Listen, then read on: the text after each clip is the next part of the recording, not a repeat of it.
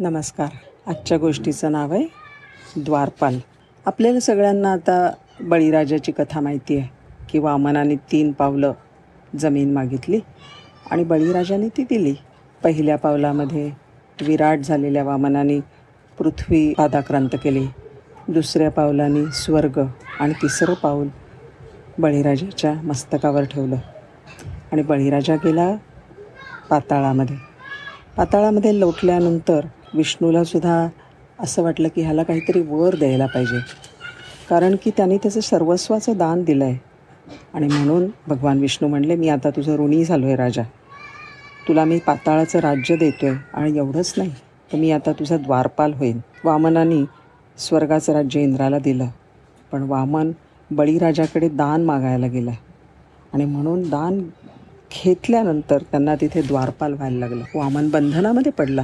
इथे काय झालं? क्षीरसागरामध्ये लक्ष्मी एकटीच राहिली. ती वाट बघत होती कधी येतात नारायण कधी येतात नारायण. पण नारायण आलेच नाहीत. ते होते पाताळामध्ये. लक्ष्मीला अतिव दुःख झालं. बेचैन झाली ती. आणि मग तिने नारदांना विचारलं. नारद ज्या वेळेला आले नारायण नारायण करत त्यावेळेला लक्ष्मीने विचारलं माझे स्वामी कुठे आहेत? सांगा मला तुम्ही तर सगळ्या भरत्रिखंडामध्ये तुम्ही संचार करत असता. कुठे आहेत माझे स्वामी? त्यावेळेला नारद म्हणाले नारायण तर सुतल पातालामध्ये आहेत बळीराजाच्या घरी. त्याच्या दारावर पहारेकरी म्हणून ते राहिलेले आहेत.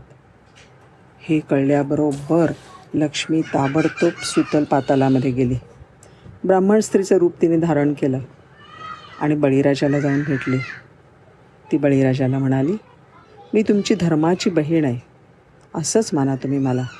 मला काही भाऊ नाही आणि तुम्हाला बहीण नाही. बळीराजाला फार आनंद झाला. तो म्हणला खरंच ग ताई मला मला खरंच नाही आहे बहीण आणि तुला बहीण म्हणून घेण्यामध्ये तुला बहीण तू माझी बहीण झालीस तर मला अत्यंत आनंद आहे. आणि मग नंतर ती तिकडे राहिली. बळीराजाच्या इकडे त्याच्या राज्यामध्ये ती राहिली. लक्ष्मीच्या आगमनाने अर्थानच अर्थातच सगळ्यांना खूप आनंद झाला. लक्ष्मी आल्यावर सगळ्यांना होतोच आनंद नाही का? आणि मग तो जो नरक होता त्याचा स्वर्ग व्हायला फारसा वेळ लागला नाही. दिवस जात होते आणि तसंच श्रावण महिना आला. श्रावण महिन्यामध्ये आपल्याला सगळ्यांना माहिती आहे रक्षाबंधनाचा सण असतो.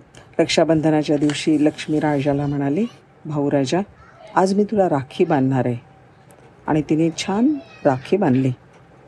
राखी बांधल्यानंतर राजा म्हणाला ताई पण मी तुला आता काय देऊ?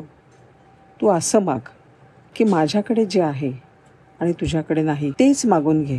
तू जर का मला म्हणलेस मला पृथ्वीवरचं राज्य दे मला पृथ्वीवरची जागा दे तर ते नाही मला देता येणार.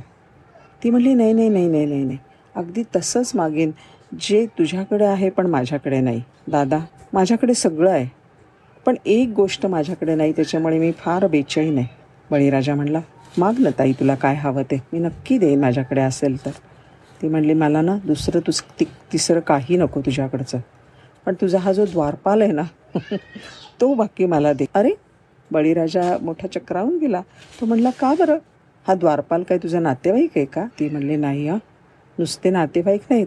हे तर माझे सर्वस्व आहेत. हे तर माझे स्वामी आहेत. नारायण आहेत. आणि मग बळीराजाला फार आनंद झाला. तो म्हणला असं का? हे म्हटल्याबरोबर ती जी लक्ष्मी होती जी ब्राह्मण स्त्रीच्या वेशामध्ये होती गरीब वेशामध्ये होती ती एकदम तिने लक्ष्मीचं रूप धारण केलं. आणि अशी अत्यंत सुंदर सुवर्णांनी सगळं झगमगलेली वेगवेगळे दागिने लिहिलेली आणि अशी सुंदर लक्ष्मी त्याच्यासमोर उभी राहिली.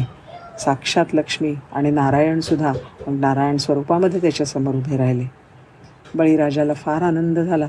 त्यांनी दोघांना सन्मानाने चौरंगावर बसवलं त्यांची पूजा केली त्यांना फार छान आदरातिथ्याने जेव घातलं त्या लक्ष्मीनारायणाला नमस्कार केला आणि मग नंतर त्या दिवशी लक्ष्मी नारायणासह क्षीरसागरामध्ये परत गेले. धन्यवाद.